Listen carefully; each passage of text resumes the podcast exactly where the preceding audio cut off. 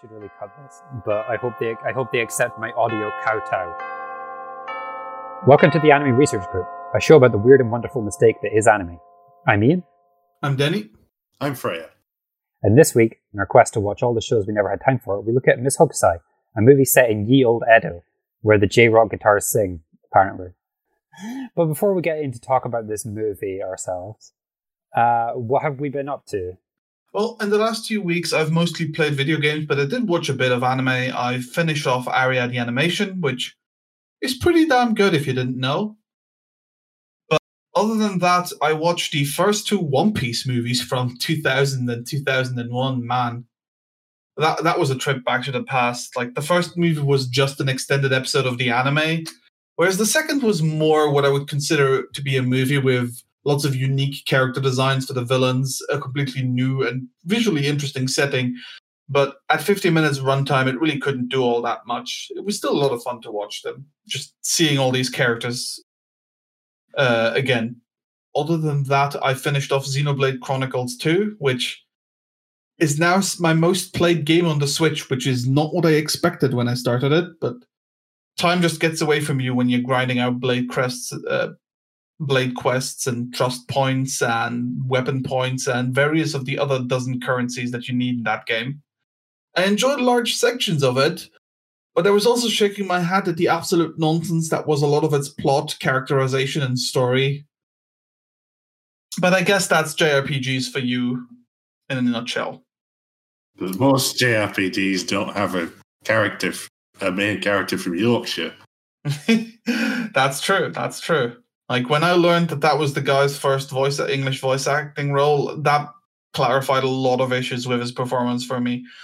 Whereas some of the other performances for Pyra and Mythra, I actually really liked, and uh, some other characters, I think like Zeke, I would have enjoyed more if I'd listened to the Japanese audio track. But that's a thing for me when I play JRPGs. I tend to always have the English, um, the English voiceover on rather than the Japanese one what the stick? which I don't know why I do it, but I just enjoy hearing that hearing English voice acting in JRPGs, whereas I don't enjoy English voice acting in anime. It's quite weird. How about you, Ian? What have you been up to these last few weeks? So I've continued watching Sakura Quest despite only giving it a three or whatever I gave it. I I have made it to the end of the uh, like two part uh, like the two episode character spotlight uh, sections.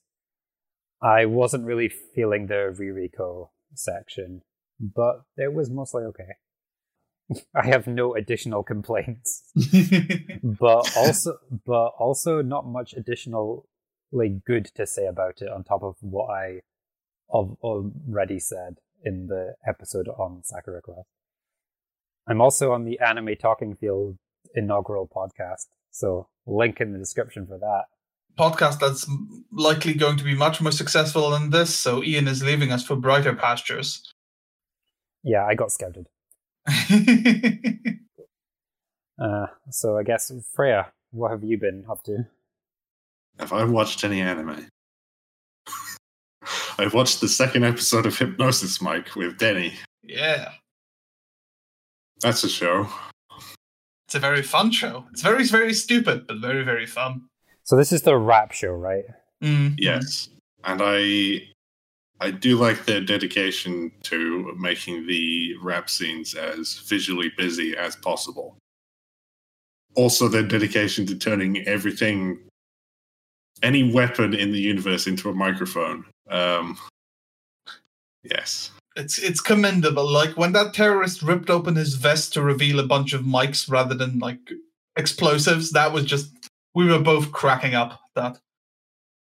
also the the voice actors they're trying very hard with their rapping and that's probably more important than it actually being good I mean, the beautiful thing for me regarding that is I don't know enough about rapping to accurately distinguish whether it's good or bad, i mean so I just enjoy it.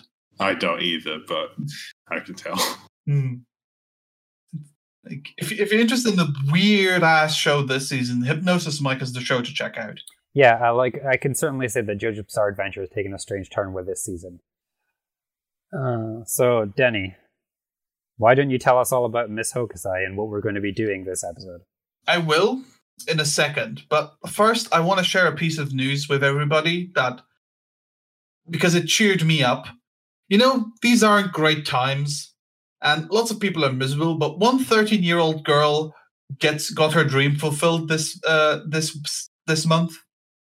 She got to go on a dream date with Godzilla. Like, I'm glad that she was happy, but I also felt kind of bad for her that like the way she got this was to be like kind of made fun of on a TV show. Hmm. Yeah. But like, she took it in good spirits. Um, so But Miss Hokusai. The movie came out in May 2015 and was made by Production IG, a studio we've talked about plenty on this podcast, but just in case, Ghost in the Shell, Ghost Hound, uh, Haikyuu, only some of their titles. The film is based on a manga by Hinako Sugiura, who passed away in 2005, um, which ran from 1983 till 1987. The manga, much like the movie, is primarily episodic rather than telling one coherent story from beginning to end, focusing on various moments in the life of Oi Katsushika and her more famous father, Hokusai. Even if you don't know the name Hokusai, if you have any familiarity with Japanese culture, uh, you've most likely seen some of his works. His most famous works inc- uh, include The Great Wave, that painting of the wave crashing, uh, Red Fuji, or The Fisherman's Wife. He's probably the most famous Japanese artist in the 1800s, at least outside of Japan. uh, probably within Japan as well. The art style he practiced is known as ukiyo-e and was primarily made through woodblock carving, though this is curiously absent from the film, where they exclusively paint on uh, on paper with ink. And I personally wonder whether this was done because painting with ink is more showy and visually like engaging than sl- than him slowly chipping away at a block of wood. Well, he didn't do his own woodblock carving. He had um, he'd worked with various people, but there was like one particular one whose name I'm blanking on at the moment, but definitely did the research on, uh, who was like his preferred go-to, and he they so he would paste the drawings on there, do it, and carve it out. He did do it when he was younger. He did do it when he was younger. I guess he became successful enough that he didn't really need to do it himself anymore. Uh, just quickly, um, ukiyo-e was uh, very influential in uh, a lot of European art movements, sort of collectively under the name Japonism, because you know, weebs uh, have existed The, forever. the early 1800s weebs.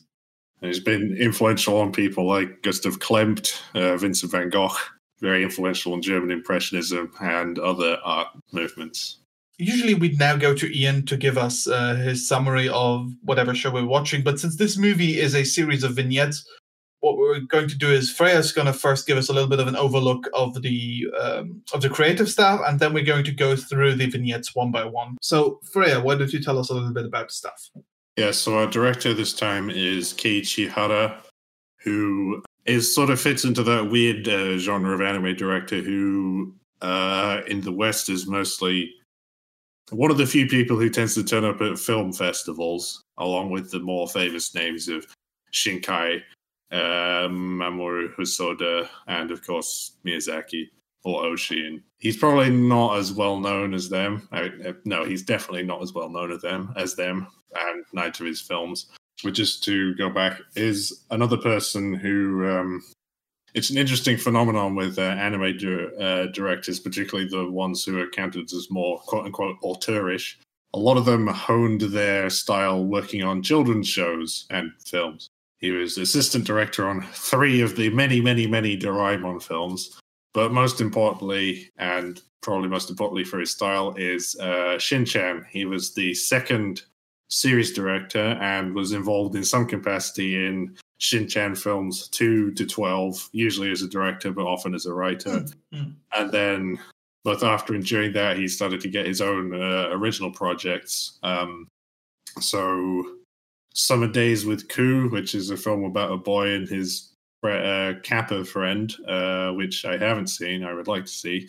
The very lauded, at least back around 2010 to 2013 uh, time, uh, Colorful, which I've heard is, does not deserve its reputation, but there you go, uh, which is less aimed at kids. Uh, and most recently, not including this film, uh, Birthday Wonderland, which uh, you two have both seen.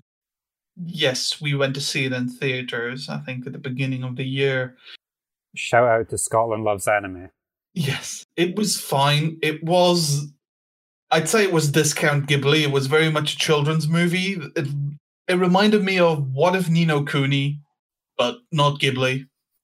What if Ni no Kuni? The immortal question. Apparently, there is a Ni no Kuni movie, and apparently it's terrible. So we will be having that in this podcast at some point. Goody. My summer, my I have I have a review of her birthday Wonderland in a different Discord, and my summary of the review is, yeah, it was fine. the greatest of praises. I'm not sure if critics like this film or Colorful more, uh, but this one is talked about more these days uh, because uh, this one is talked about more these days, probably just because it's more recent and it's about a real person.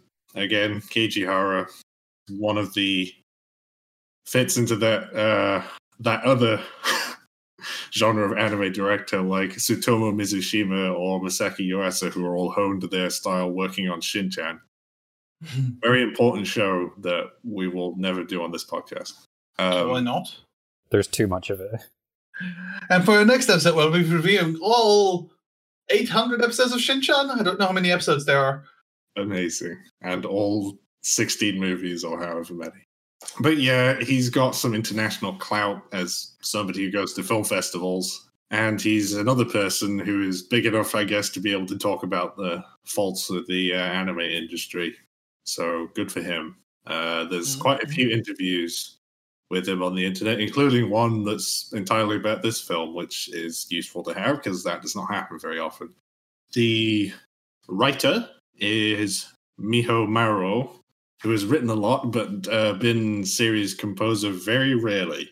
Uh, just quickly, uh, again on kids things, I guess. Shonen Ashibe 2, uh, notably to me, the story of Saiunkoku, the second season. Uh, we'll be watching the first season for this podcast sometime. And whatever Ultramaniac is. Uh, in terms of films, she wrote the script for Dog of Flanders, uh, which is another film that shows up in 50 best underrated anime movies and things like that. Most interesting to me, she's the lead writer of Kyousougiga, Yay, Rie Matsumoto. Yes, which we'll also be watching sometime. Uh, and she has written the scripts for Hara's most recent three films, so Colorful This and Birthday Wonderland. And he described her as his partner in uh, making films. I don't know if that's romantic or just that they have a good working relationship. Okay, so yeah, uh, I think that's enough about the staff for now. So, Ian, let's get into the summaries. So um, I, I'd like to think of this film as really being uh, a story we are being told by the main character. Uh, so our main character, Katsushika Oe, uh, is on a bridge and walking along and telling us some of her father's feats. Uh, that he painted this large Bodhidharma, that he could paint two sparrows in a grain of rice. And there's a man on the bridge who tries to paint her, but he steps in dog crap, so she just walks past him because no one's got time for that. And like she's on her way to have lunch at her mother's house, and her mother is setting up the fact that it has been a while since she saw her blind sister, and that there has been rumors that uh, her and her father are taking on less and less work. And this is where we kind of get the title card with the sarasuberi uh, flowers blooming. Sarasuberi being the Japanese name for this film. And it's a very nice title card. Uh, sounds really stupid when I say it that way. Uh, do you do you want to just quickly explain what Sasuberi is? So, uh, Sarasuberi, just by the way, is also known as the crepe myrtle. Uh, it's a flowering plant with pink petals uh, that's native to India, but also uh, China, Korea, Japan, etc. And the pink flowers uh, get represented quite nicely in the title card, uh, where we see the title Miss Hokusai next to the kanji for Sasuberi. And then uh, in the last kanji, there's like one stroke that's just uh, a pink flower that I thought was a very nice touch. That did look really nice. Yeah. generally this film's like visual composition is quite good. Uh, I found most shots to be very well composed when I rewatched it on my own. Uh, yeah, I, I, th- I think the the uh, the composition is really good. Yeah, it's not like uh, it's not very flashy, but that's fine. So um, our first vignette um, takes place with Oe watching uh, Tetsuzo. So Tetsuzo is how she always refers to um, her father. It's one of the many, many names that Hokusai took on uh, during his art career. I will probably refer to him as Tetsuzo, and Denny will probably refer to him as Hokusai, and you'll just have to deal with that. I'm going to um, use one of his other pseudonyms. No. or, or, you want the one where he just calls himself like an old man, or uh, yeah. the the one where he like his name becomes like one again, like Iitsu. So she's watching him paint, and he's putting the finishing touches to a painting of a dragon and uh, she's smoking as she does this, and a stray ash from her pipe lands on the paper and burns a small hole. And this ruins the painting. And of course, this is when a man has shown up to check on the painting's progress. So they tell him that the dragon, quote, took life and soared into the sky, but that it may come back tomorrow. Tomorrow being the deadline for when they have to return, have to uh, have this painting ready. So Oe gets to work. She creates a, a preliminary drawing, but it's kind of a fool's errand. Uh, she finds it hard to work because of the distractions of uh, people like Zenjiro, who is a drunk artist who li- is one of um, Tetsuzo's assistant and who lives with them, and the guy from the bridge, Utagawa Kuninao. And so she eventually throws everyone else out of the house. The guys go drinking, the sky darkens, the wind picks up, and dragon eyes appear in the cloud. Uh, and then the next day, uh, as Zenjiro returns to the house, the Oe and Tetsuzo are asleep next to a newly created painting of a dragon. The first thing I guess I would like to say is that uh, these are shows are done as uh, like a series of vignettes, um, but more importantly, they don't really necessarily correspond to events in Hokusai's life. Um, they take some liberties with their ages, and uh, uh, the time periods in which uh, certain paintings would have been painted. So the film is set in, uh, I want to say 1814. Yes, uh, yes.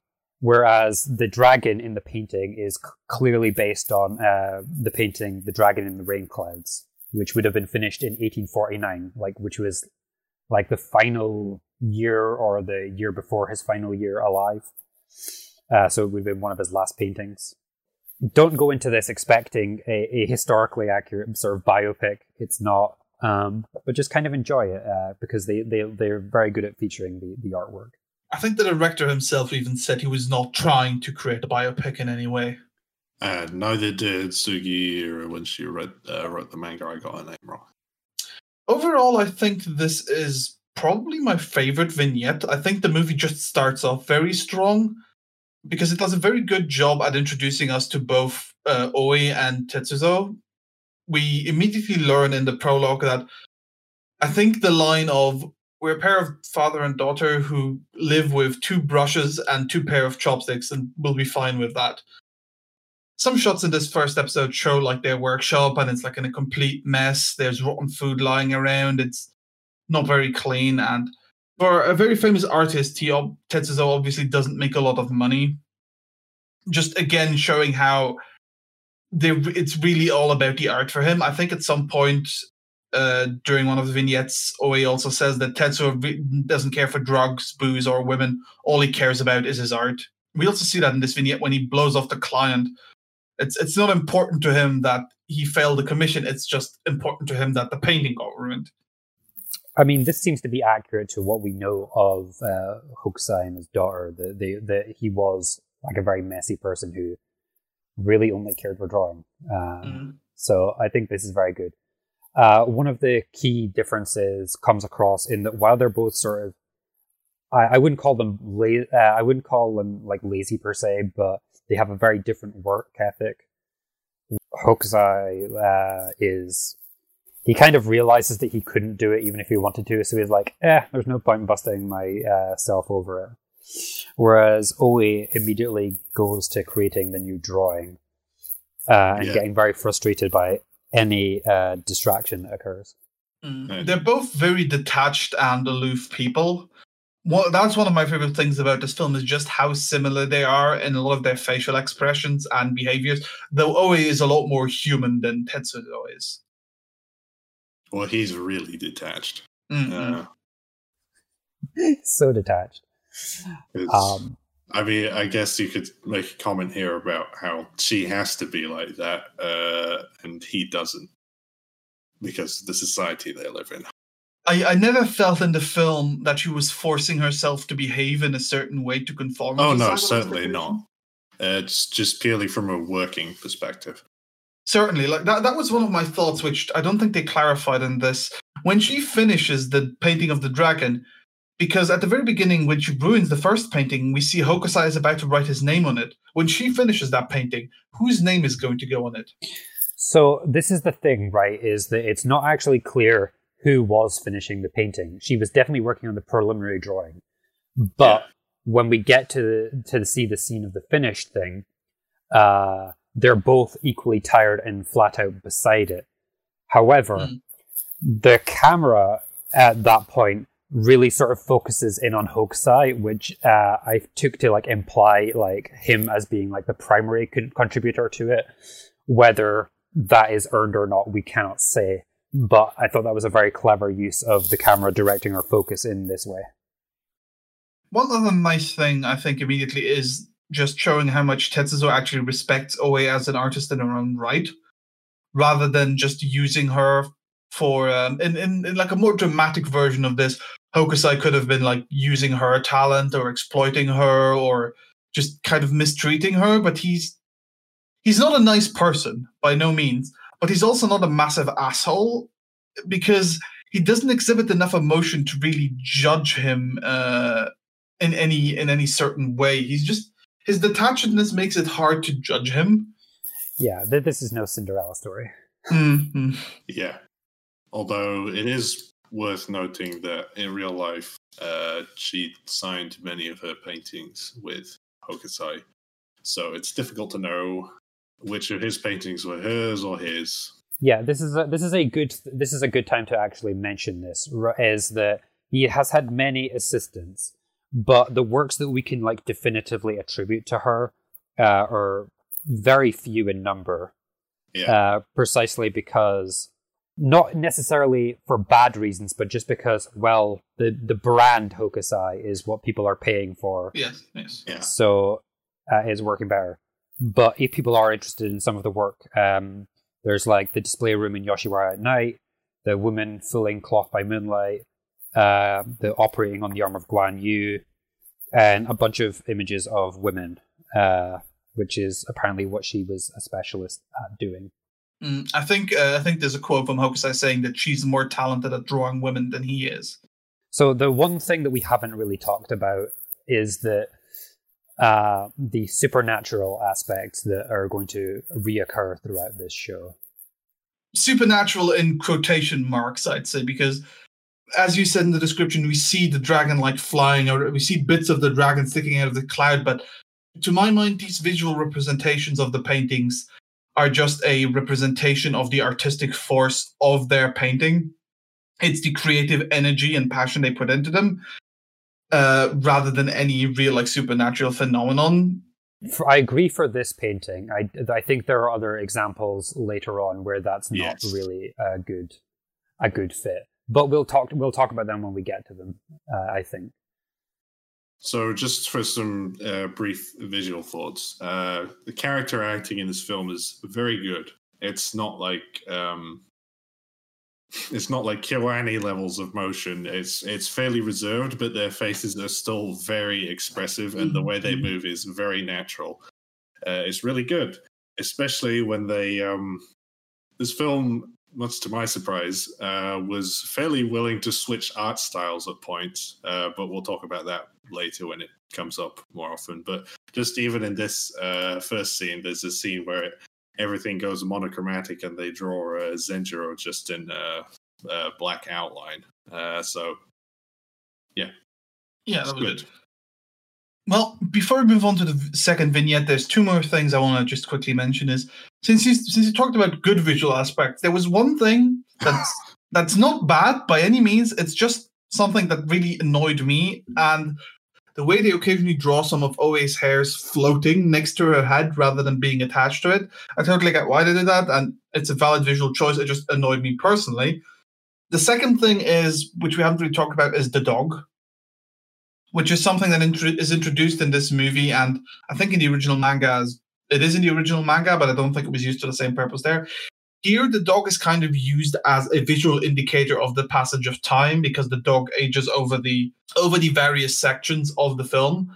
But that ra- caused us to raise the question of what was the point of that initial card saying, "Oh, this is 1814," when you're not going to tell us any of the subsequent time periods for the for the other vignettes, but instead going to use a dog to represent the passage of time. Why not just use the dog to begin with and don't bother with the one title card?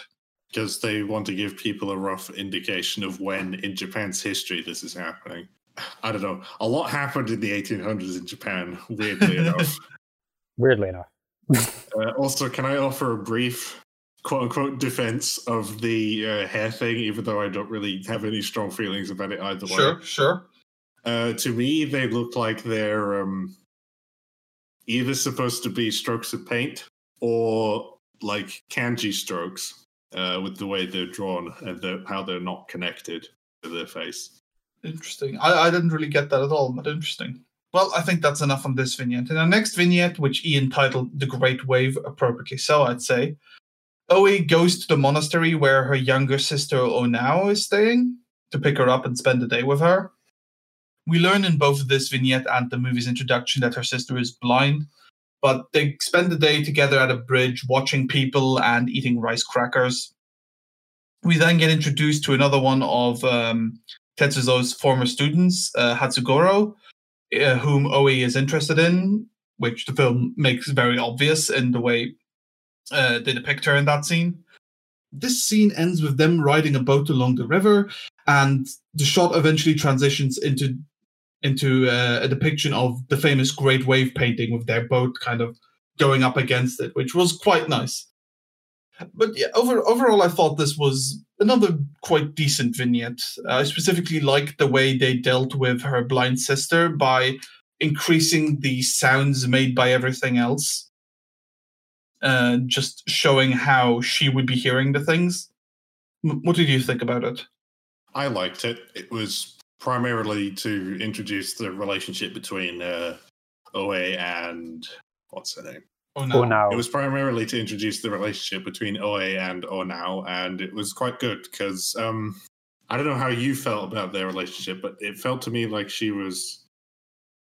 Oe is very personal and obviously likes her a lot, but because she's so detached, it seems like she's being as hand off as she possibly hands off as she possibly can with someone who's blind. So I thought that was interesting. Onao herself, I actually liked more than I thought. There's a tendency with these sorts of characters to make them everything revolve around uh, how much their life sucks. But here they mostly illustrate that she seems to enjoy things pretty well. In particular, how I appreciated how much she enjoys uh, sounds uh, in this Mhm. film, which more comes up later, but is a little bit in this scene. Yeah, the episode is structured around an outing to a bridge over the Sumida River where they are going quote unquote people watching. Uh, and obviously, uh, for Oe, she's just watching people. She's seeing the guy with the comically sized pepper on his back, and so on and so on. But um, whenever we get Onao, the the framing sort of changes differently. Uh, changes to reflect her experience being different. So we like hear the sound of like the water going and like the boat going under, and then the camera like puts her in the corner, and we see the boat going underneath the the bridge. And like th- so, this framing is sort of like trying to give us a feeling a bit of how she would experience it. Um, Mm. so the the fact that the sound is coming from a particular place means that we should be experiencing it coming from that place, if that makes sense. I, I also quite like their relationship in this scene. There is a nice bit where she is eating like candy and she puts it in Onao's hand and she moves it about a bit. She takes her hand, puts it in, just showing how close they kind of are. Honestly, the introduction of Hatsugoro, while I get why the film does so, I think it's kind of a waste. It, it makes sense to introduce him so to show off that Oe has more human emotions compared to Tetsuzo, that she is actually interested in other people. But they do so little with it in the confines of this movie that I honestly think they could have cut it entirely because I think it's two. No, it's. I think there are three scenes in the entire movie where they're together. Um, I think their total amount of screen time for him amounts to about two minutes or so. So I, I, suspect this is going to be a sticking point between you and me and Freya much later on, but I'm not gonna I'm not gonna like argue too strenuously one way or the other at this moment in time. What's quite nice is just how obvious uh, she is. Like yes. we, we get we get that she's not like the person who like takes the most pride in her appearance, that she's not maybe the most aware of how she is seen by other people. Uh, she goes the entire scene with a brushstroke on her face uh, that she just didn't realize was there. Um, but like even Onao was like, "Oh, I see what's going on here." and I can't, uh, and I literally can't even see. I literally can't see, but that was fun. Also, uh, one thing I like about Onao is just kind of how fatalist she is. yes. Like she keeps talking about how she is going to go to hell for like not being able to honor her mother and her father properly. Her relationship with her father, we get that we do get this idea that it's not as close as it is with Oe, uh, even at this point in time. And as we'll see later on, um, Tetsuzo has been avoiding her. Yes. Yeah, I think Oe is. I don't know if it's here, if it's later on, but she calls him a coward multiple times for not showing up and not visiting his blind daughter. So there are two scenes, uh, except for the one I've already talked about, that I think are worth pointing out, uh, just for like their visual interest. Uh, one is when Onao is fascinated by this dragonfly that is hovering in front of her face. And now obviously she can't see it, but you can you could definitely hear it. But I think it's just kind of nice how like we see her respond to it and react and especially when the dragonfly uh, uh, flies away like the camera just pulls up and then she's staring right up into it that was that was good yeah that was good the second scene, which was sort of visually interesting, we already mentioned it, was when they uh, transitioned the, from where the boat was into this representation of the wave off Kanagawa, uh, which was one of Hokusai's um, series of prints about Mount Fuji in the uh, 1830s. Mm-hmm. Probably his most famous painting. By far his most famous print. Uh, so it's not just in the visual composition of the scene, it's in the choice of color.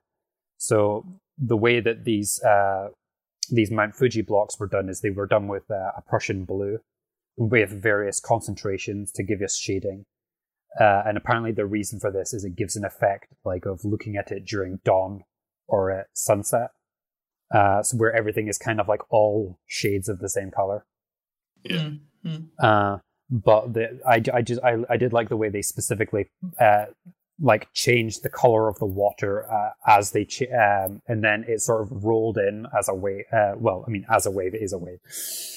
Uh, so it sort of yeah. all rolled into the scene uh, and the water just got darker and then it sort of went back. Although it's interesting that the the art style around them and the background remains the same as the, as the rest of the film. So it's an interesting little choice. Both of them are very nice I also, this is just a little point, but I also appreciate how the vignette doesn't end there and actually just ends on a scene of them looking out over the bay. Mm. Like, uh, I could probably just go through my book of Hokusai things and be like, okay, here's pro- here's the painting they're probably homaging because he has a lot of ones where people are just like in like their, I want to say coffee shops, but that's not the correct term. Uh, they, they do a lot of these. Um, uh, and I, I think that this this is a film that uh, it's probably good to like do a bit of like research into Hokusai before you watch it, and you'll get a lot more out of it. Mm-hmm. Just looking at some of his fam- famous paintings will do even. Okay, I think that's enough about the Great Wave for now. So Freya, why don't you tell us about the next vignette? Yeah, the next vignette, which Ian has called Rokurokubi because of the uh, creature that's featured in it. I think this vignette actually starts off with a little scene of uh, one of Hokusai's uh, drawings of Zenjiro uh, putting some. What is he putting in his mouth? Chopsticks, maybe? I don't remember. Some kind of small cylindrical wood uh, item. Um, Absolutely. I I guess they wanted to include that, and it serves as a thing.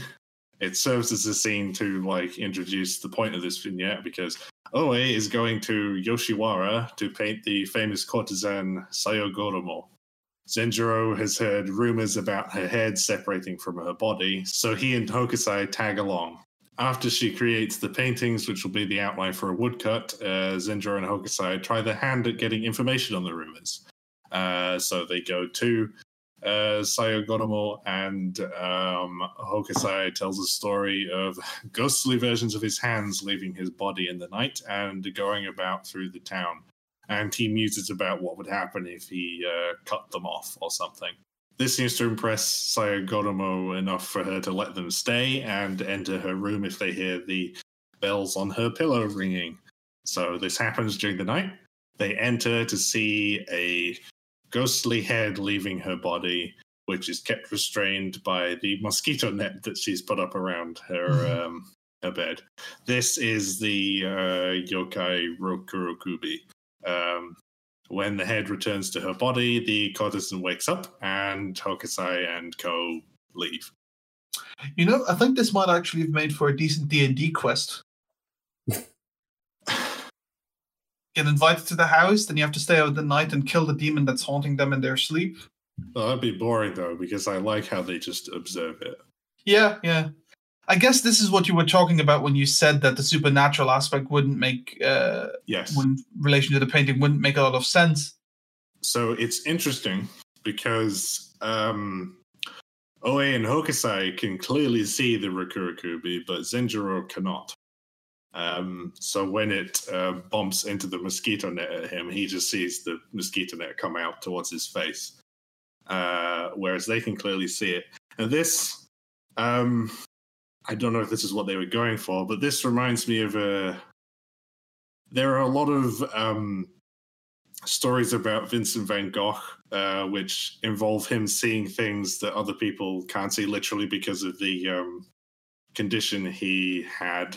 Um, Wasn't synesthesia? No, that's that's that's. I don't I don't remember what it's exactly called, but basically he perceived uh, colors uh, in a particular a different way from everyone else. And I'm mm-hmm. wondering if they're going for that here and how that's sort of they're making some comment about the way artists can uh, take inspiration from the world that other people can't, or something like that. Although Zenjo is also an artist. I, th- I think Hokusai, in at least this version of Hokusai, does believe this because like he's always telling Zenjiro stuff about like how he's like too narrow minded or or something to that effect to try and be like this is why you're not a good artist. In fact well pretty much every conversation they have is this is why you're not a good artist. Yeah. But uh i guess since he becomes famous he might not be a good artist but he does have the commercial appeal. Yeah that's that's something we'll we'll we'll, we'll see a little bit later on uh, incidentally, Hokusai does have a drawing of a Rokurokubi in his uh, in the Hokusai manga uh, which is a collection of um, drawings he did. This isn't my favorite vignette, but I actually found it to be quite effective as like a little horror thing. That scene where she's sleeping on the wood block because essentially the courtesans used to sleep with their necks on wooden blocks, so their hairstyles didn't touch like the ground and could thus be preserved for the next day, so they didn't need to redo it every day. I think they even still do that today in a lot of cases. Uh, they do they they do that for geisha, but they're probably the only people that still do that. Mm. It, it just looks very uncomfortable, and the scene where she's sleeping on that and she her neck starts spasming and like freaking out was quite a disturbing little scene. I I found it to be quite effective. Yeah. So, um, just in relation to the actual yokai Rokurokubi, it's I mean, it's probably one of the more iconic ones. It's the the woman with the really long, extended neck uh, that comes out when they're asleep. Interestingly, just a little bit about the history. There are two versions of this. Um, there's the old one where the head is actually flying, but the the way it was drawn a lot of the time, there was a little string leading yeah. uh, back to the body.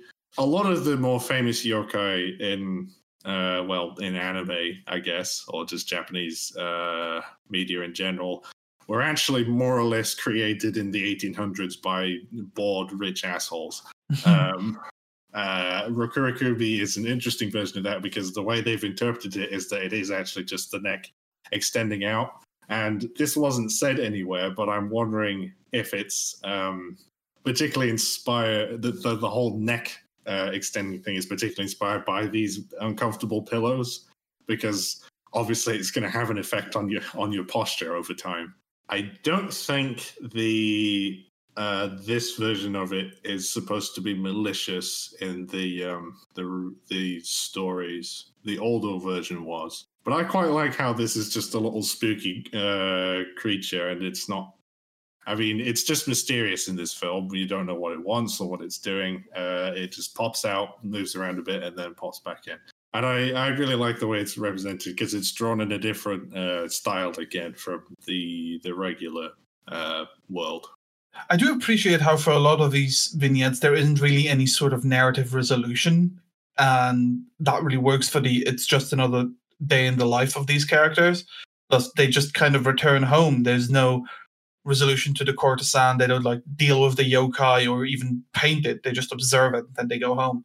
Yeah. And I really like I really like that scene where they go home. I think it's visually very beautiful of like Hokusai and Zenjiro walking ahead and they're talking about it and um, Oe is just a little bit behind them. And I don't know what exactly it is. I can't quite put my finger on it. But well, I... one of the nice things about that scene is that it's set like just as the sun is rising. Like mm-hmm. they, they, were there all night, and then they're like, "Well, you've seen you've seen the the spooky ghost head. Now, please leave my house." yeah. uh, and and so it's got that sort of end of the day, but it's actually dawn feel, mm. which I very appreciate. Yeah, you pointed out that he had a that he had a uh, Rokurokubi in his manga. I was trying to like find uh, if there was any particular one that this was based on, but I couldn't. But I did find his uh, painting. A woman ghost appeared from a well, which is kind of funny. yeah, it's also interesting because the word Rokuro may be derived from Rokuro, which means, well, either a potter's wheel, a water well's pulley, or an umbrella handle, and the water well's pulley is the relevant thing, I guess.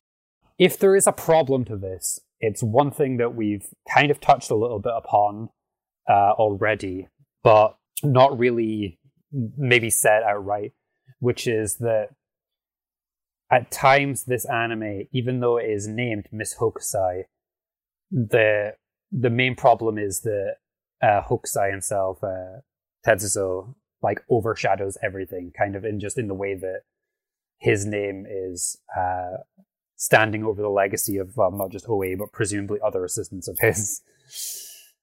I mean, but that makes sense for this movie because she did live in the shadow of her father. Even the type, even the movie she's starring in is named for him. Thus, him kind of overshadowing her within the story as well makes sense, and she's always trapped in his shadow. I, th- I think that it's just that for some people they may be coming to this being like, well, she's the main character. Why is this like thing about him doing a spooky ghost story where she just was kind of there? The movie is still usually focused on how she's reacting to mm. events, even in like this uh, scene, uh, scene vignette. So uh, we can so moving from a vignette which is only like I guess tangentially about her to one that is entirely about her, uh, the one with all the fires. Yeah, Fires is kind of an odd one because it's the shortest vignette in the movie. It's only like three minutes long, and it's entirely about her leaving the house at night to run to a nearby building that's on fire. And we just kind of observe her looking looking on as firefighters knock the building down to in a controlled demolition to prevent it spreading to the other building. Because everything in old Tokyo in old Edo is made out of wood, which eventually caused that great fire that burned down most of the city. She just admires the fire before returning home. And the main thing we get out of this scene is, I think, her telling us that this is her fascination. Like Hokusai, I think, I forget, I forget what exactly she says, but she says both Hokusai and uh, Zenjiro have one thing they're like really fascinated. So, so, so Zenjiro has a fondness for women. Tetsuzo has one for sweets. She has a fondness for fires. yeah, and I, I don't visually, it's it's a nice vignette, but it really it's really kind of pointless because it doesn't lead to anything. If in one of the subsequent vignettes at any point she had drawn something about a fire or it had called back this vignette at any point, I think it would have been fine. But other, other than that, I honestly think this vignette could have been cut. Yeah, but the like the last one doesn't really lead to anything later either. The last one was at least a little bit about like their art, as in they were going there to do some painting. Whereas here it's just her running to observe a fire. Yeah. I'm not really sure what they were wanting us to like get from this, but there were certain things that I got out of it regardless. Um, one was like just about this opening uh, shot where she's where she's running. We get this really nice uh, shot in the dark of the streets along uh, the district where they live. I'll talk a little bit more about how she's running later. Uh, but then she just does this thing where she like turns a corner and then the camera like does like a I'm not sure how to describe it. It like goes off and then rotates, and then we hear all the like, like it goes from being like a really quiet scene to where like nothing is happening to one where everything is all hustle and bustle. Yeah. So it never occurred to me before watching this that the way they dealt with fires was just to destroy the houses. Yeah. because this is an eminently sensible thing to do, but until like someone points it out to you, you're just like, yeah, how did they deal with all these fires? Especially because they indicate that that was like the second one in like two weeks uh, at that point. I mean, I, I was I was thinking about when we were watching that. Like Hokusai's workshop is full of paper. There's mountains of papers, and they they use like a lot of candles. Like she burns in the very first, and yet she burns down a painting by smoking. So that's all it takes to really kind of just set their entire street on fire. One spark gone wrong. So yeah, like, but when you make that link, maybe that's what they're going for. It's just this this like reminder that what they're doing is very ephemeral. Such mono Also, how also how she No, no. also how she takes a lot of inspiration from uh, real uh, events, I guess, and particularly destructive thing.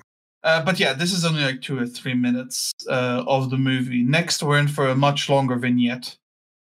Yeah, this vignette is titled by Ian Snow. Very Um, appropriate. Oe is out for a walk with Onao, who's her uh, Hokusai's other daughter, um, in the snow. Uh, normally she's there to sketch, but she spends most of the time uh, describing the surroundings to her now, of course, uh, and picking flowers and stuff. Uh, they stop at a sort of, I don't want to say a roadside cafe or shop or something, to, uh, to but they, they get something warm to drink A tea house. Sure. There's a, a nice little bit where the uh, the old um, woman working there is taking ages to get stuff done, and uh, another child comes along and starts interacting with her. Now he's very curious about her blindness in a mostly friendly way, although he's he's kind of a jerk in the way that kids are uh, can be about it. Um, he has a chase him, and they play around with the snow, knocking it out of the trees, and just with snowballs and stuff. Uh, she's watching them. Oe remembers her own childhood with Hokusai, um, where he's uh, painting, and she wants to uh, play and throws a snowball at him, and he gets kind of annoyed, but not like abusive levels, and they end up painting instead, and she's clearly a bit disappointed by that. Oe then snaps out of this to see that oh now has um, well gotten tired and fallen over and there's a bit of a brief scare but she uh, she carries her home and they there's a nice scene where they pass Hokusai in the street but they do not talk to him Uh, so the one thing that we haven't quite touched on yet is the reason why uh, Tetsuzo has been avoiding Onao. Like it seems to be that like he's kind of well, I mean, he wouldn't say a germaphobe, but he's like afraid of catching the sickness. Um, I think this sort of stems from uh, like Japanese beliefs about religion and taint. Um, Ah, yes, that well-known transmittable disease of blindness. it's more about I mean this is what Ian said but he's uh, the like idea of uh, disease and purity and he's Mhm. afraid to be around sickly people because Yeah. of that yeah, it's so being uh, it's very Warhammer 40k. It's being around uh, places of sickness or as I already said, taint might be enough to taint you. And I mean, granted, he could just then go through the standard ritual purifications and whatever, but I'd also get the idea that he kind of has just been using this as an excuse. Um, Yeah. and be like, "Well, I don't want to catch the blindness." um, but this this scene where they're passing by in the street is like is really interesting because they're talking about whether or not Onao should go and see him because they're not very far away from his house. And then she's like, "Well, I don't want to like put Daddy out and blah blah blah blah blah." And then like like they, then they pass, and it's just like, well, Onao never saw him, but uh, certainly did. The way it's framed, they're like at opposite sides of the um, the uh, the the frame. Uh, and they briefly go for a bit where they're walking down a street and they go to a, like a cross section, so the light comes across both of them, and you have uh, Oe and are now looking at the camera, and uh, Tetsuzo is always looking away. It's just you know perfect summary of their relationship right there. So it was a really good scene. I think deep down he clearly knows what he's doing is wrong, but he just can't help himself. Yeah, this Yeah. is this is one of the more like I'm not quite sure what word I'm wanting for characterful scene, scenes. Yes, in uh in the like no no no no because it, it's um I want a word that's kind of like emotional but not emotional.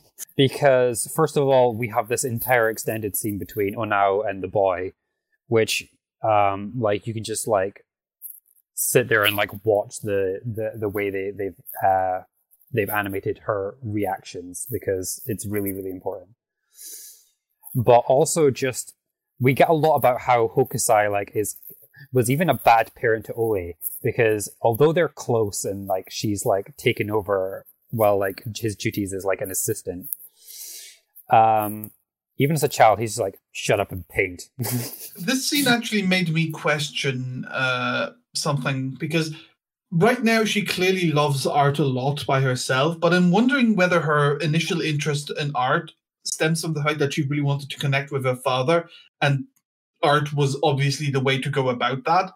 I'm wondering how you two feel about that. that's def that's definitely how it seems to be coming across to me i don't know that there's any evidence for that necessarily uh, in like the historical record, but in the text that we have in front of us, sure, that's what I would I would think. yeah. Overall, I'd say this is probably my second favorite vignette because there's just a lot going on here that I like.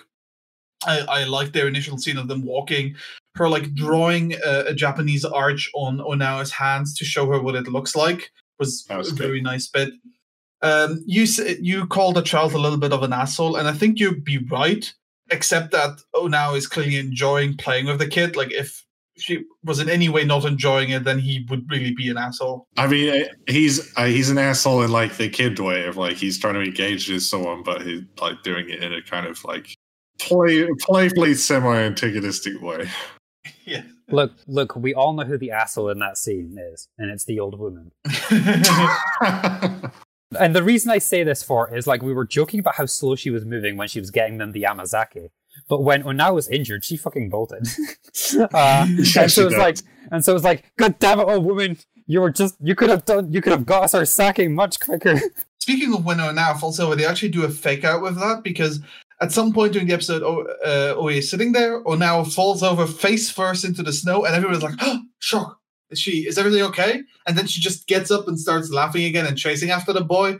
And then we just have another scene later on in the bit in the vignette where she, she falls over again, and oh, now is just uh, Oe is just sitting there for a while until she realizes that oh now isn't getting back up again. well, it's because she's having a, a flashback. and that just conv- and and this scene vignette also convinced me that oh now was doomed to die in the confines of this movie You did say that. because she's we were- blind, she's a little child, and she's sickly, Well, and she's Yeah. now had a moment of happiness, so it can only go down from there. and she's already raised plenty of death flags while talking about how she's going to go to hell.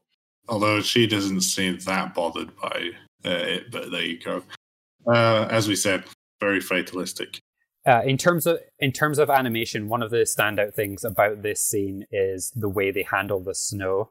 Like, I think I could just sit and watch it because, like, they they throw a snowball at the trees and then the snow calms down and it makes the patterns in the ground, and it was just it's like, yeah, that's the good stuff. That's the good stuff.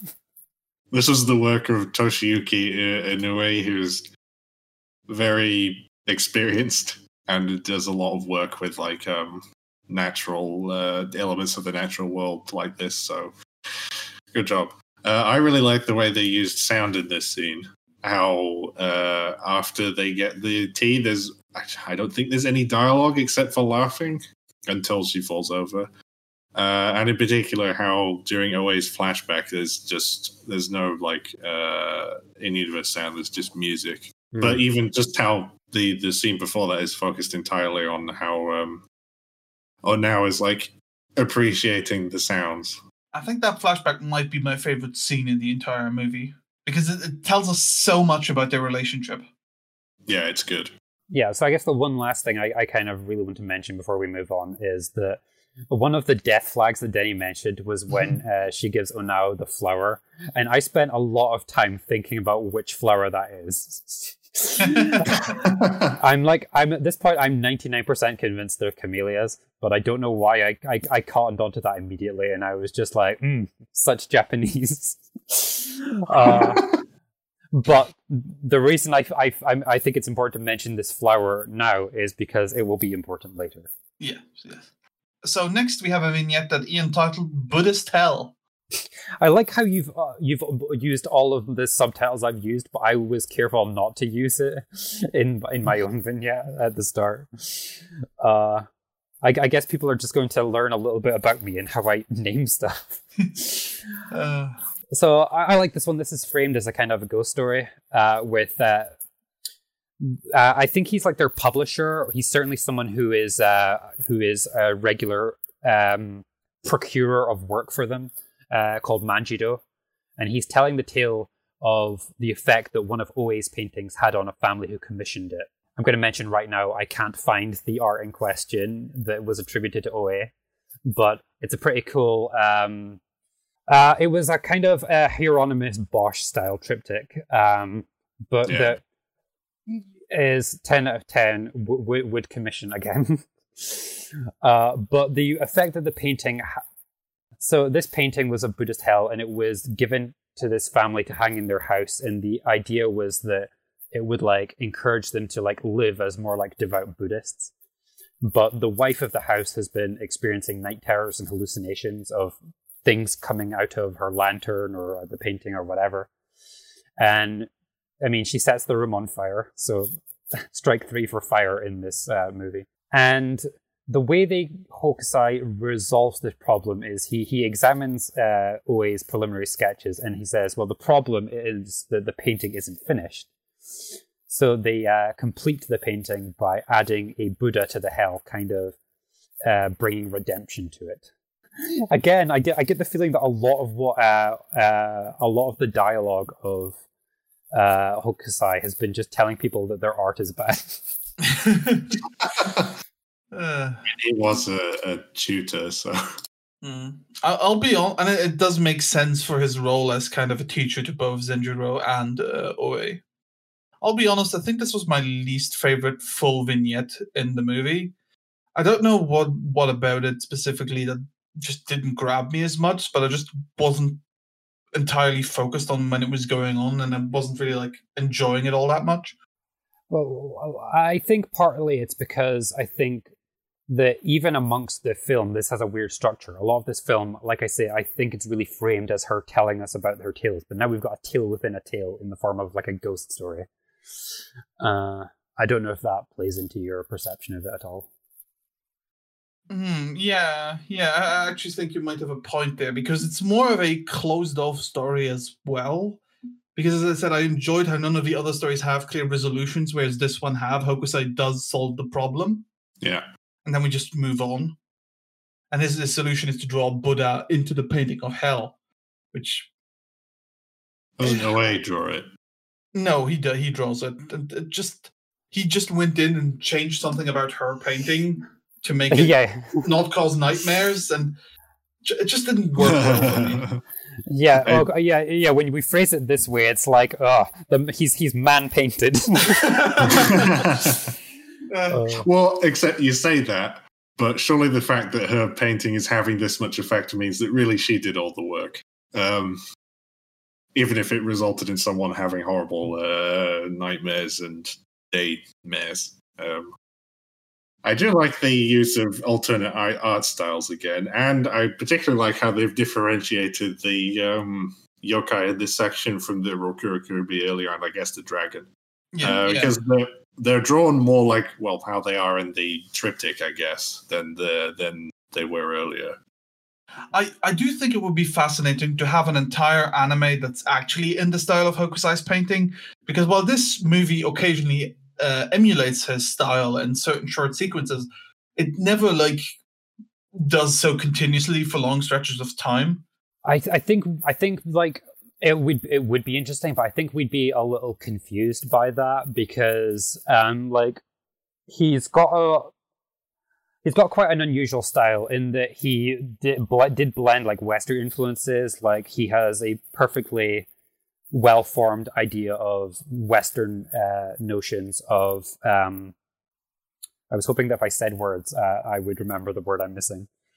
Uh, perspective, uh, but with the same with the traditional, almost flat uh, medieval esque ukiyo-e uh, Japanese characters that fit in with that.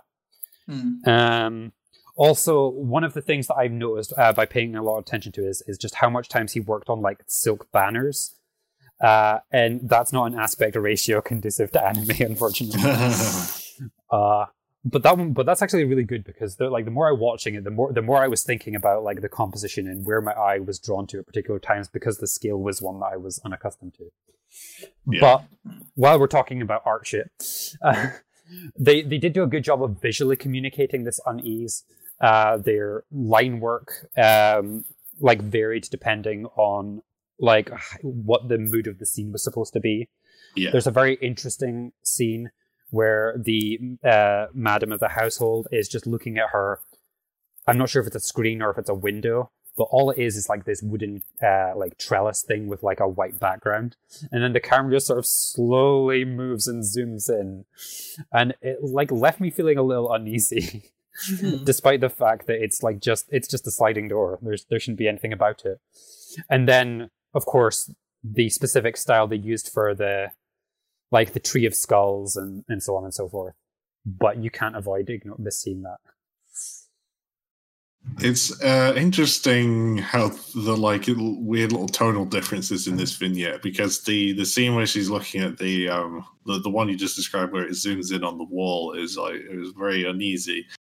But then the one with the tree of skulls, I don't know if this is just because it's a tree of skulls and the skeletons are inherently funny, but um but also just also just kind of the art style. It's, it seems more goofy, in particular how it focuses on how for her reaction, she's also in that style, and then it comes out of it, which is good. It's, it's, it was a funny little scene, but it's just interesting uh, tonality. Uh, I, I i completely i completely get get where you're coming from i really enjoyed that too yeah.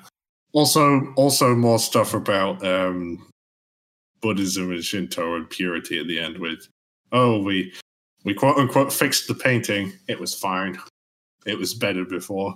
Um, but uh, after that's done, a swallow makes a nest there. Yeah. yeah so so I, I I wasn't really thinking about this when we done it but there's only two kinds of vignette in this show there's oa family vignette and there's painting in the business of painting vignettes Yeah. uh and like this is i think there's a series of two in a row here uh moving on from uh like these religious scenes uh which uh hokusai was comfortable painting to um more scenes of the erotic persuasion in the next scene Look, if Ian isn't going to give you his title, I am. He called this bit Brothels and Buddhas, which I very much enjoy as an episode titles. Look out for my rpg kickstarter coming next year Brothels and Buddhas. Uh, in this scene, Manjido is talking with Oe about her erotic prints. Manjido was the uh, the kind of manager Ian mentioned in the previous bit, describing them as technically excellent, but as too serious. And in contrast to Zenjiro's prints, like he's saying that her that her paintings are missing a certain humanity that they're very technical rather than emotional. So as she walks home in the rain, she encounters Loverboy again, who offers to take her home under his umbrella. classic But when he then compliments both Oe and Zenjiro, uh, Oe gets angry and storms off because she really doesn't like being put into the same category of artist as Zenjiro. Oe decides to visit a brothel and experience sex firsthand you know, to get more experience for her paintings and make them seem more alive. And she ends up getting dragged upstairs by a male prostitute called Kishia. She eventually decides she can't really go through with it and instead talks to him uh, about the Buddha painting that's hanging up on his wall. Though he almost manages to convince her to get uh, sleep with him, like he's coming on very strongly in this scene. He eventually tells her about a dream that he had of Buddha crushing a village underneath underfoot and falls asleep on top of Oe as they were about to start making out. Oe then has a very similar dream where she gets crushed by a Buddha, by the giant feet of a Buddha. Like you made fun of the brothels and Buddhas, but at least I didn't call the crush me Buddha senpai or Buddha feet pics. Although those that would have been worse. Uh, I am going to say that um, at the time all that these things are nominally set, she would have been married to the painter uh, Tsutsumi, and so presumably not uh, completely uh, unaware of how sex and works. but we're pretending that, but we don't care about what happened in real life because this isn't real life. Uh, I also don't think there's any reason to presume that she's like a virgin or anything. But yes. like, I, th- I think I think that the uh, that what she's the guy is saying is like, you know, it's it's like one of those bullshit things that men say when they want to like um like shit on a woman's work, whether it's like their comedy or whatever. It's like, yeah, it's good, but it's not something. It's not uh, made and, by a man and the something is uh, hard to define in a well, way that they can. technically competent, but it doesn't have the heart of you. You know. Yeah, uh, it it doesn't have the heart of the penis that is I, required. I would actually assume that she's a virgin in this section, mostly just because the way her character has been portrayed up uh, to this point, she's kind of uh, really closed like the way of her aloofness just didn't make me think she would have been that interested in pursuing relationships rather than art. Well, there's a difference between relationships and sex. That's true, but it did. I mean, at least the way I read this scene was this was like his her first time visiting a brothel. Certainly, but that doesn't mean she hasn't been with somebody. True, true. Like, I don't know what it says about me, but I kind of like this male prostitute character. He seems like a fun guy. He's a bit of a. he comes on a bit too strong, but I guess yeah, he's a, he's a bit that's forceful. Probably, that's probably what his uh, his selling point is supposed to be, because mm. uh, the guy who was leaving seemed into it. Um, uh, for the record, uh, this I don't know if this is obvious to people who are listening, but he's um, he's a, a male geisha in quotes. Mm. Whatever that is, Google it. Uh, that's definitely like how he's presenting. And this one's kind of interesting because of it's touching on this themes of like uh like this sort of seedy underworld of um like the floating world which Hokusai is intimately familiar with because he's done plenty of paintings of courtesans and whatever mm-hmm. uh, and, yeah. but also it's juxtaposed with this this uh, image of buddha that's just there on the wall silently judging people I like the way that when uh, the dream is described, that they went for this black and white, very minimalist style. Mm. In particular, how the Buddhas are like a drawn fully, but then all the people are stick figures. yeah, yeah, yeah. Which is kind of anachronistic, but also it, it's it's it kind of gives it like a weird uh, cave painting feel a little bit. I would be interesting to know if the uh, Buddhas were rotoscoped.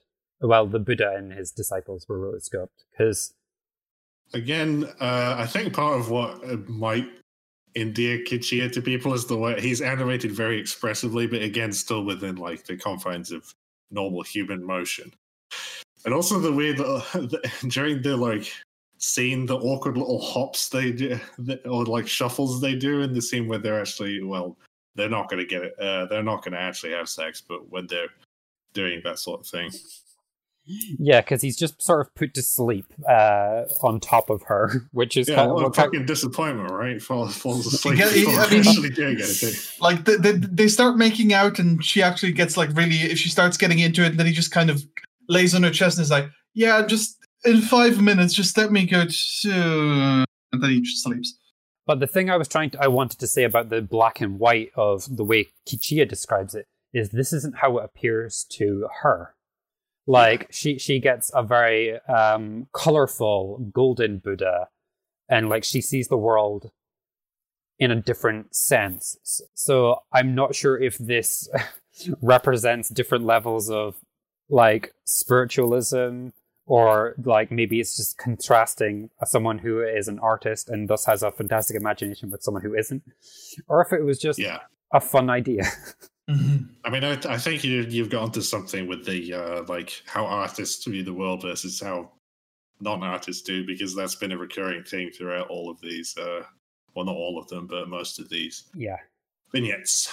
we also get this really wonderful thing when like the buddha is like walking closer and it's so bright and the shadow just shrinks shrinks shrinks and the screen just gets brighter brighter brighter Yeah, it's thumbs up So next we're on to the penultimate vignette, which is called double dating. you know people are going to be really disappointed when there aren't title cards with my stupid uh, thing So uh, again, this is the third one in a row that we started off with Oe talking to Manjido, but this time he is offering her uh, one of his tickets to a play. It's supposed to be on today, but he can't go for whatever reason, uh, and his indication is that Hatsugoro was given the other. So if she's she, she wasn't willing to take it before then, but she takes it, obviously thinking, "Well, now's my chance."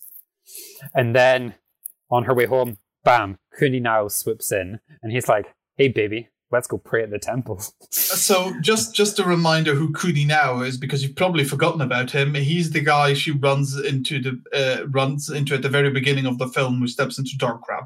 And that's basically his entire role so far. He's also an artist. That's all we know. Well, we well, I mean, if you do the research, you can learn a little bit more about him. Like he's a member of the Utagawa school, and that the Kuninao, like the Kuni, tells you that uh, who his master was because his master would have been Kuniyoshi, I believe. Not hugely important, but uh, re- real people. Uh, I don't know if Manjido is real, but uh, Zenjiro and and uh, Kuninao certainly are real people yeah so like he's so she's like yeah i mean it is the festival of uh 46000 days which is just like a festival where apparently your prayers are like 46000 times more powerful on that day. So it's a really efficient use of your prayer time. And he's wanting to use this opportunity to confess to her but he's really really bad at telling her that he's into her. It's like oh i'm gonna get these plants and then it's like oh i want to lo- I, I love you and it's like and then she's like eh whatever. So she kind of like ditches him when he's like do you want to get some tokoroten?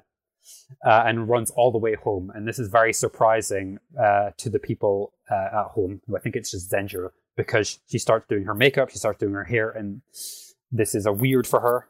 She goes to the theater and outside the theater she waits for hatsugoro. But alas he is there with another woman dun dun dun and she's kind of disappointed by that And then it just ends. and then it just ends which i liked Yeah. I, I was I would have been really disappointed if like we got another scene later on with like oh no she's just my cousin like like it was a sitcom or something yeah that that relationship just wasn't going to work out unfortunately yeah. And I like how he never shows up again after that. She's like, well, forget that.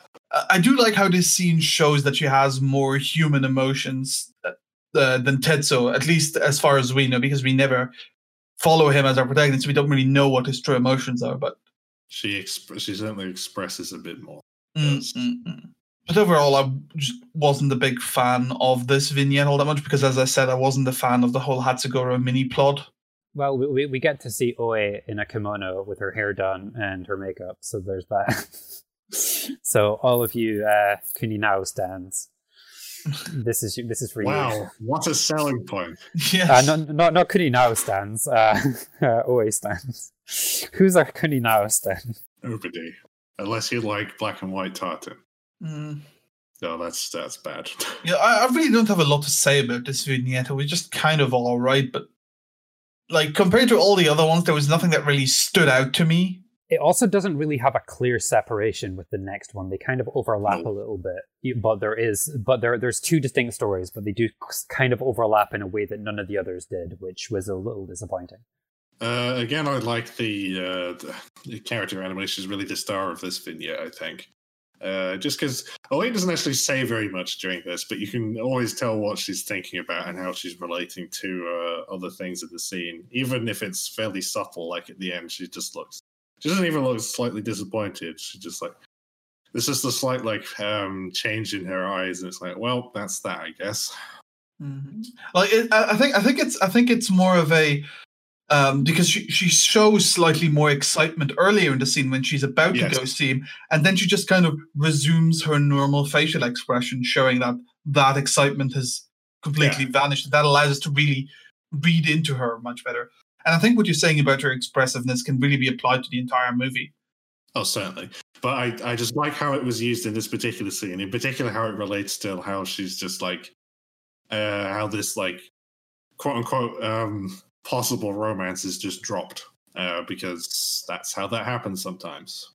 Yeah, I, I think that once you, I, I don't think it was as apparent to me when we watched it, but I don't think she says a word from when he asks her out for uh, when she makes her excuses uh, from getting noodles to the end of the scene. I'm pretty sure she doesn't say anything because I don't think she says mm-hmm. anything in the house.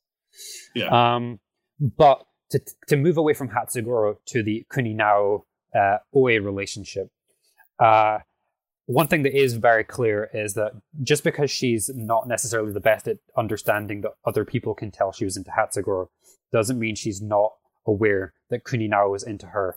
Because like when they're like praying for stuff, it's like, well, what did you pray for? It's like, I prayed for an easy childbirth, and I was like, ooh, that's a that's oh, yeah. that's fu- that's fu- that's a finely crafted barb right there. I, I wonder if he's supposed to kind of be a stand-in for the husband she didn't really like uh, that we know historically existed, and that's kind of the because initially I thought that's where they might go with this. They didn't, but I'm I'm wondering whether that might be a possibility. I don't know. uh, just a little note here, uh, because I noticed it more in this scene. This uh, film is very inconsistently good or bad uh, with crowd scenes um, mm. because uh, there are some like the when they're walking down the steps from the temple. I think it's from the temple uh, that are really good um because um, everybody's drawn distinctly. They're all moving perfectly fine. Um, but then there are others like wider ones when they're on the street where you can see the uh, fairly obvious CG models at the edges, um, and one day people will learn to integrate CG well. I mean, plenty of people have, but it it was distracting to me. Uh, obviously, I know why it happens, um, but it's just weird because then also earlier with the fire scenes, the like crowds in that scene were really good again, yeah, yeah. and like when the um, firefighters were breaking the house down, there are lots of people moving about, and that's a very complicated thing to do in uh, animation, but it was all very convincing. So there you go, just a little note. Okay, la- last point, because we haven't mentioned the dog, and I'm mostly grateful for that. But in this scene, uh, he's next to Zenjur the entire time, and their actions perfectly like mirror each other, and it's just it's just amazing. Yeah. Also, he's uh, a actual dog now, not a puppy. I don't know. Not uh, being a puppy does not make you not a dog. I don't know why I said it like that. So then we're on to the final vignette of the movie, which, yes. spoiler alert, what I predicted comes true, and Onao does indeed die. Yeah, it's also the longest vignette. Mm-hmm. I think. I think it's not. I I think it's uh, close though. So it starts off with um, Hokusai meeting with Onao's mother, who's uh, just offered a street seller money to release all of his sparrows, which is based on a little story, I think. I couldn't remember what the story is, but this isn't the first time I've I've seen this done. Uh, Onao's mother takes this opportunity to invite him to come inside and see her Onao, and he accepts. Onao is actually kind of excited that he's there, uh, putting out her hands to quote unquote see his face with them. Um, uh, when he goes home, he creates a painting of a um, a general, classical samurai general, to ward off evil and asks Oe to deliver it. Uh, she does, and then she spends the uh, day there playing with her now and uh, also sleeps there with him. that night Onao tells Oe that she she knows she will go to hell when she dies, and they also have a little encounter with the praying mantis. The next day, when Zenjiro arrives at the house, he claims that he was followed home by a little girl. Uh, they have like the obvious like interpretation of that as Oe runs off to see. The door is busted open by a wind, and they all realize that, along with the flower that shows up at Hokusai's house, that Onao has passed. Symbolism. yeah, we got the flower back.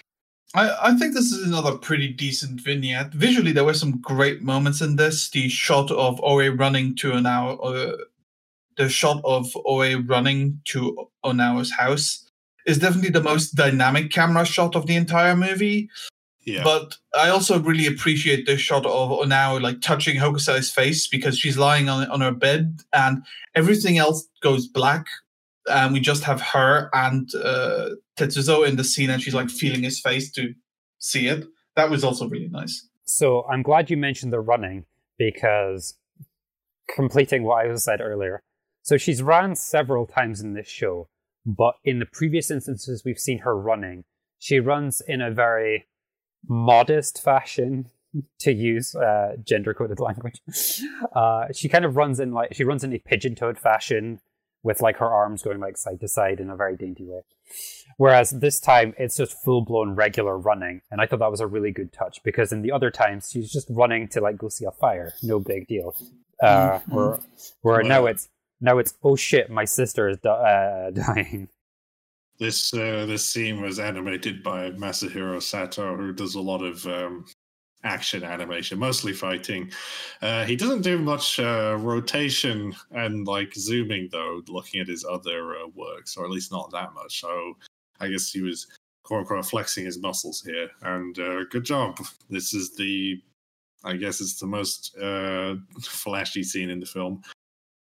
And here's where I think here's why I think it's important to talk about this film's soundtrack, um, because while generally most of the music is either like standard piano or little orchestral bits with the odd bit of um, contemporary uh, contemporary Japanese instruments in there too.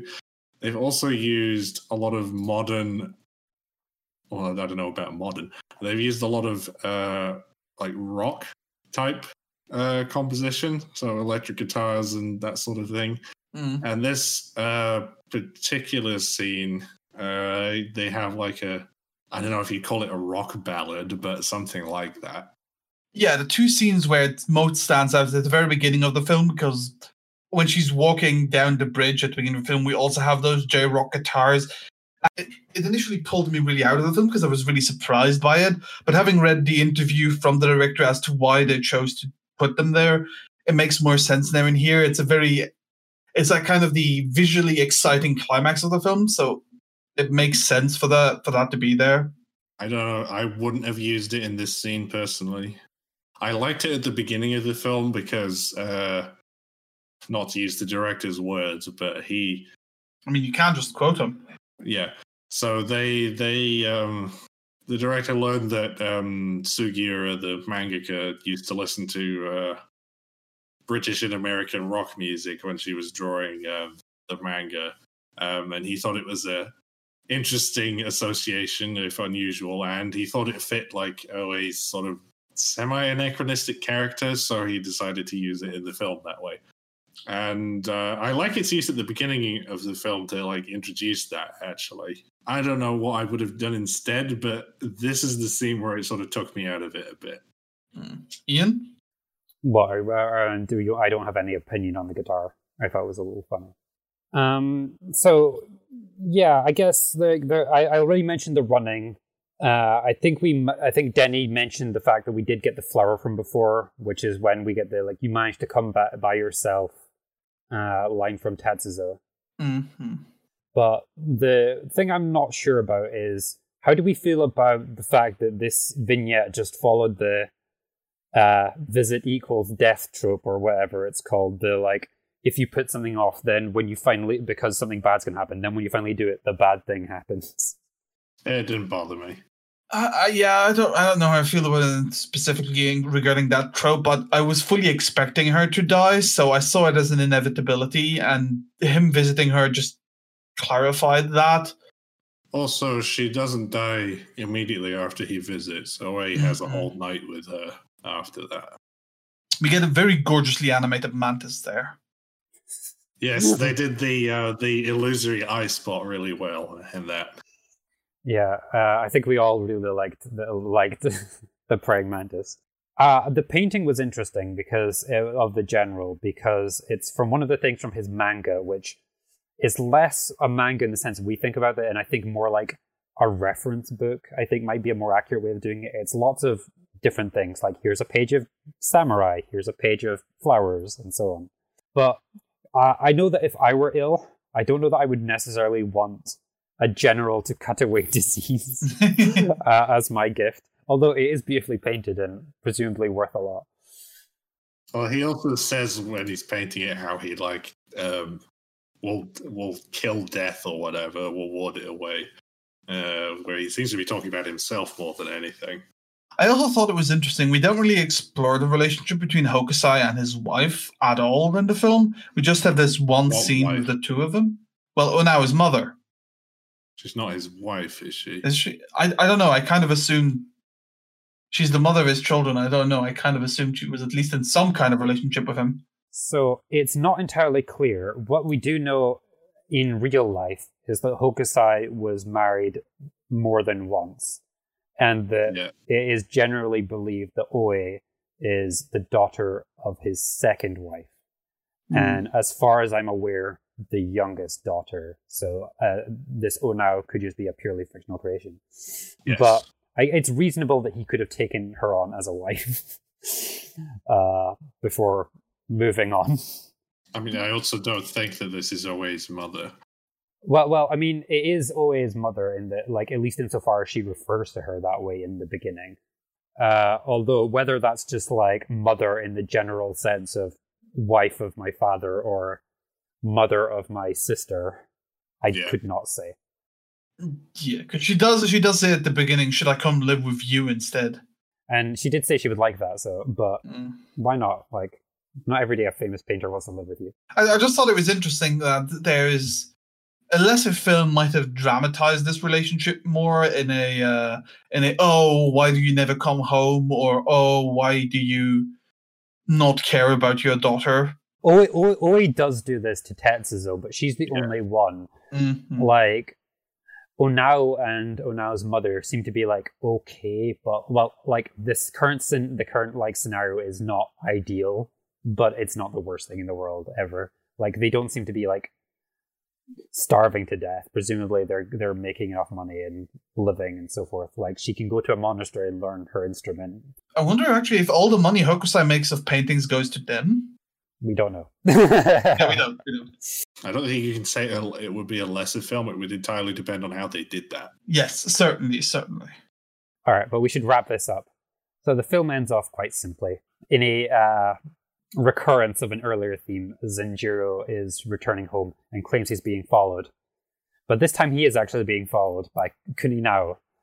And Kuninao invites everyone out to watch him enter a drinking contest. And Hokusai's like, yeah, I'm going to go eat noodles, which I guess is his uh, excuse for going to do this. But Oe stays at home to try drawing. But she uh, tries it a few times and gets uh, she nothing is right, so she goes out to look at the stars, and she talks to Onao in heaven. Uh, and then after this, she can go back inside uh, and paint Onao playing with a goldfish uh, because Onao wanted a goldfish at the beginning.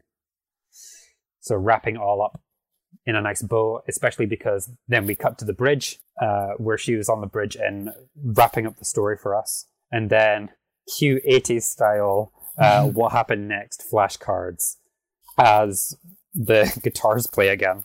It was kind of nice how they just wrapped it all up like that. I was Yeah, like, yeah. this is this is this is this is an acceptable ending. This film just sort of within the vignettes and within it, the whole thing just sort of ends, and it's nice. Mm, mm. I Yeah, particularly like the bit about Hokusai where it mentions that he was drawing until he died, and he's, his dying words were, I wish I had 10 more years, then I would have become a real artist. I just thought that worked really well. I mean, it is what actually happened according to what we know. Yeah, he said something more or less to that effect in real life.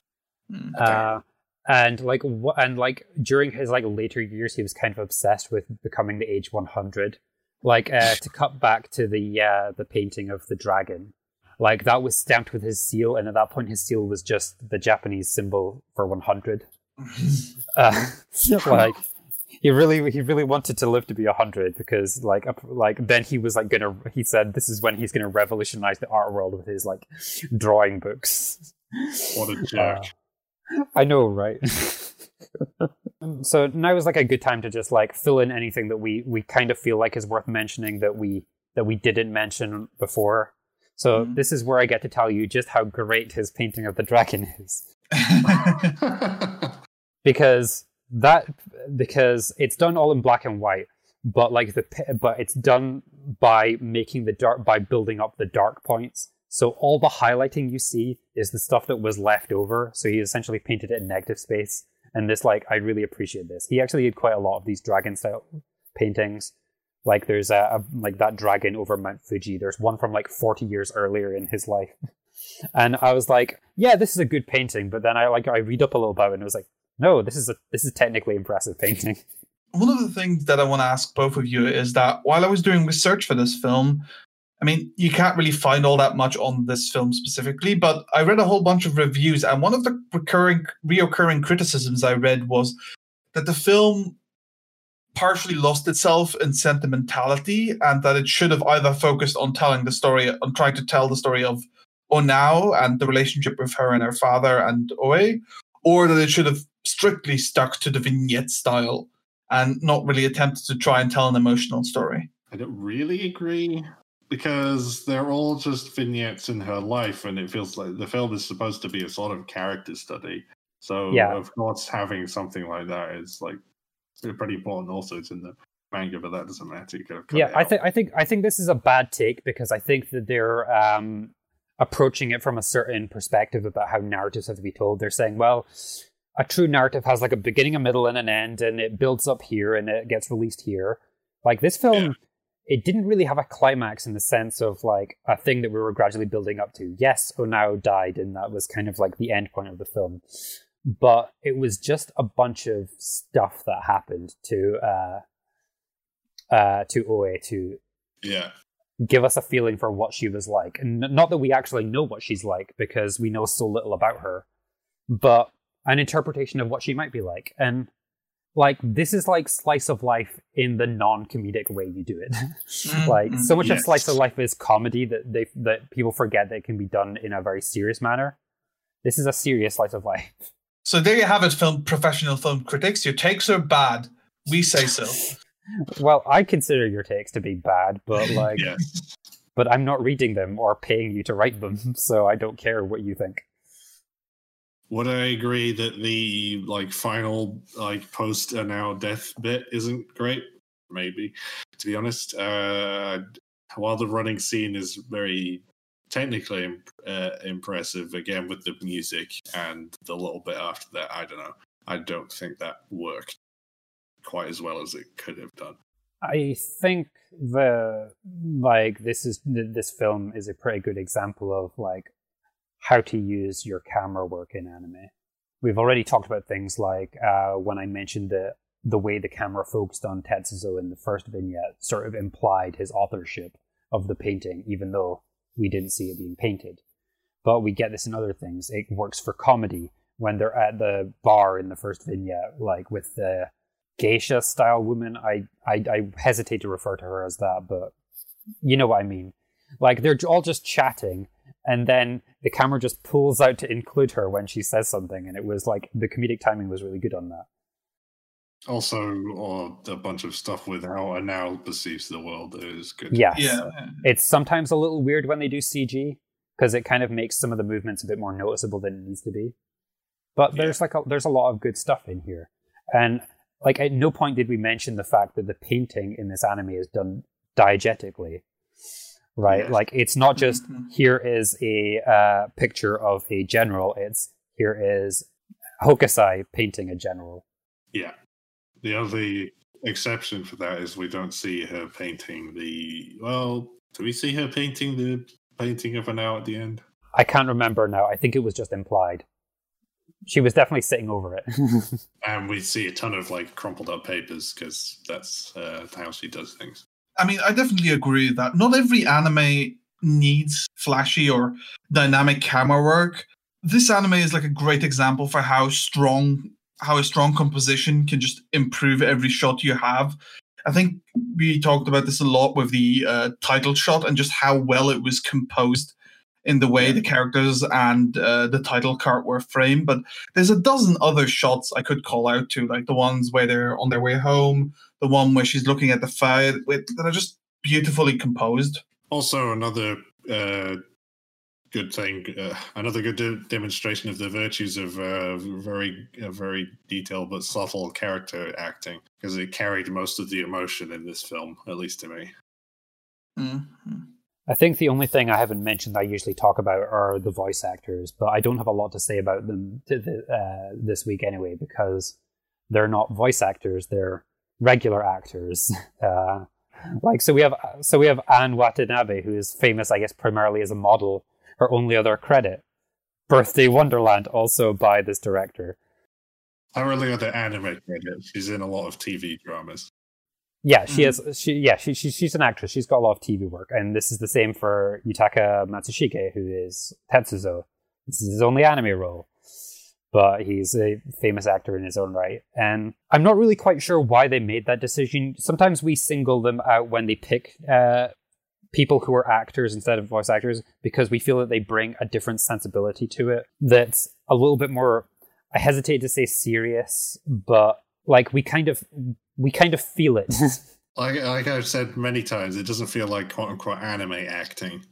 Uh, so Keiichi Hara was asked about this, and he said he really liked her performance in a TV drama, and uh, um, apparently when they contacted her, she was a big fan of Sugiura's work, so it was you know it hit off immediately. Mhm. Uh, her performance is very good. yeah, Uh, yeah, she yeah. doesn't have that much dialogue, but like it's all very like um, you know well delivered. One final note from me: uh, I like the ending song, uh, possibly just because I like Sheena Ringo, but whatever. Again, it's slightly anachronistic um, and sort of. It's not really happy or sad or any other emotion in particular, so I, I kind of like it for that. Yeah, I can't really remember it, but I think it was fine. I think, and I think with that, we've kind of exhausted ourselves. I have I, I have read so much about Hokusai, it's not even funny. I think this podcast will end up being longer than the actual movie, so it'll make for an interesting commentary if you listen to this after having watched the movie. but I think now it's time to rate this movie. So, Ian, how many wood blocks would you give this out of five? You know, I, I chose Woodblocks here, but I was actually thinking this was a mistake. But whatever. this is actually tough. I don't know that it's a five, but it's definitely at least a four. Is it a four and a half? It might be a four and a half. Let's call it four and a half. How about you, Denny?